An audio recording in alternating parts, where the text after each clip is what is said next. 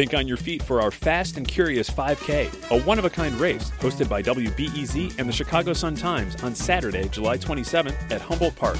More info and early bird registration at wbez.org/events. When were the What schools? Uh, Who decides what the next where's that story? Why they keep the loop? What is this? It's Curious City where WBEZ answers your questions about Chicago, the region, and its people. This is Curious City intern John Facile. I'll get to our question in a second, but first, a story about a rock star. Not about sex, drugs, or trashed hotel rooms, but one that takes place in a museum. The story's from Ben Blackwell, head of production at Third Man Records, Jack White's label.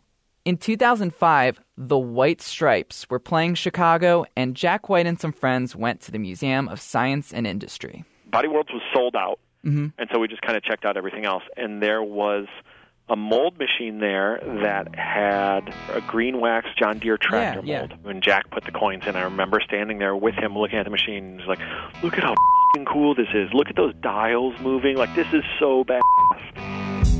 Jack White was freaking out about Mold-A-Rama, a space age looking vending machine that makes little plastic souvenirs right before your eyes.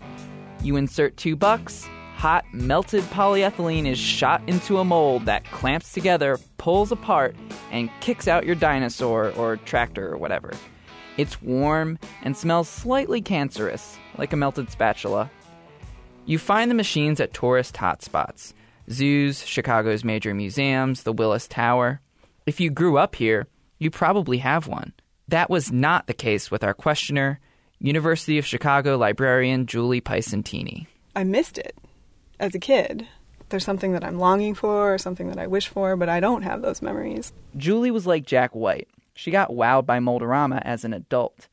Jack got his own machine. Julie got curious and sent us this question. I heard that Chicago has the most Mold-A-Rama machines. Is that true? How did we get so lucky? As it turns out, the first part of Julie's question is easy to answer because there's only two companies in the entire world who operate them. One's in Florida, and the other's in Brookfield, a Chicago suburb. If you're counting Mold-A-Rama machines in public spaces, the Chicago metro area has the most 27 machines. But it was the second part of Julie's question that intrigued me. How did we, Chicago, get so lucky? Mold-A-Rama's been around for 50 years, and I'll be honest, I don't get it. How does an underwhelming souvenir like this hang on for so long? It's basically a clunky 3D printer, and the thing it spits out, it's one color, it's got no moving parts, you can't learn from it, you can't even cuddle with it. But Julie and I agree on one thing. We should go to Brookfield and ask the Mold-A-Rama folks how they stay in business. As far as I'm concerned, Mold-A-Rama is for suckers. Julie, on the other hand, is geeked. When I was telling my coworkers that I was going to get to go to Mold-A-Rama Inc. headquarters, everyone just came flying out of their offices with their own stories to tell. Many people had Mold-A-Ramas in hand to show me, like, oh my gosh, I've got the grizzly bear, you know, or I've got the formerly known as Brontosaurus. How you doing, guys? Hi, I'm Julie. Hi, Julie. I'm Paul Jones. Nice to meet you, Paul. Nice to meet you. Paul Jones runs Mold-A-Rama Inc. with his dad, Bill, out of a small storefront five minutes away from the Brookfield Zoo. He tells us his business was basically founded on a whim. The machines themselves had been invented in the late 50s and had a short heyday in the 60s, but by 1971, they were down to a few small time operators. That's when Paul's dad, Bill, got involved. He had a boring accountant job, and his secretary's husband was one of those remaining Mold-A-Rama operators. The secretary said she and her husband wanted out. Paul's dad said he would buy them out. At the time my dad made that comment, he did not even really know what the business was. And having a successful job with five kids, my dad's family kind of looked at him like he had lost his mind. The gamble paid off, and business has been chugging along ever since. Paul's dad is set to retire in a few weeks, and Paul will stay on. So, one reason Mold-A-Rama is still around is that it's a family business. I have three college age kids. Every one of my kids has worked with me at some point in time. And I always made sure that they got to experience what got me into this company, and that was hanging out with Dad. Still, Paul says there is more to Mold-A-Rama than family. He takes Julie and me to his secret laboratory, which is actually just a small warehouse crowded with about a dozen machines and molds in various states of disrepair. This one produces macaw figurines. I'm touching the mold. That's a 50 year old mold right there. Wow, may I? Yeah. And this is the key to the Mold-A-Rama trade, the reason why it's stuck around for decades. The original machines were so well built that Paul doesn't need to manufacture new ones. All he has to do is clean and repair a limited supply of old machines. Every Mold-A-Rama machine you can see in Chicago or Florida or in Jack White's record store is at least a half century old. You know, in today's world, vending machines are meant to last three to four years, and then they take them out, junk them, make new ones, and uh, I think they would laugh if you don't. I want you to make me a machine that's going to last 50 years. It's just not going to happen. So there you have it. Julie's satisfied. She's got the secret sauce behind Chicago Mold-A-Rama. But can it last? For me, I gotta see a Mold-A-Rama in action, in its natural habitat. So Paul and I go to the Brookfield Zoo's reptile house, where I step up to one of his contraptions. Let's rock and roll. Okay, I'll say it. Mold-A-Rama is a unique product, and seeing it made right in front of you is pretty neat. But it's unbelievable that Paul is putting his kids through college by maintaining this arcane fleet of machines, when your average gift shop has much cooler stuff. To keep up, he's gotta keep selling plastic figurines at $2 a pop.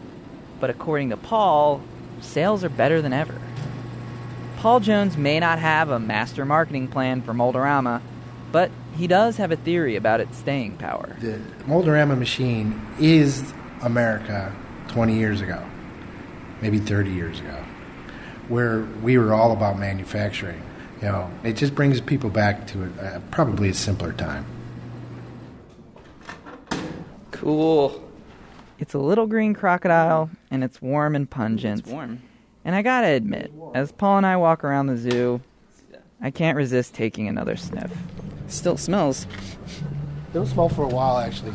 My truck smells like that. I go home smelling like that. My wife says, You smell like Mold-A-Rama. Reporting this week came from me, John Facile. Special thanks to questioner Julie Pisantini, who was able to fill a gaping void in her life. So now you have your Mold-A-Rama experience that you were looking for. I guess so, yeah. Here's that childhood memory. Better late than never. Support for Curious City comes from the Doris and Howard Conant Fund for Journalism. Curious City is supported by Goose Island. Since 1988, Goose Island has been following their curiosity and have been committed to brewing beers for Chicago that are celebrated worldwide by beer critics and beer lovers alike. More at gooseisland.com. We don't need to be the only beer you drink, we just want to be the best you drink. Next time on WBEZ's Curious City. The CTA is Chicago's circulatory system. For less than three bucks, you can get almost anywhere. But what if they made the price of a bus fare equal to the cost? That's unacceptable. No, that, that would be beyond a breaking point for me. So what would you do? Move. The real cost of public transit. That's next time on WBEZ's Curious City.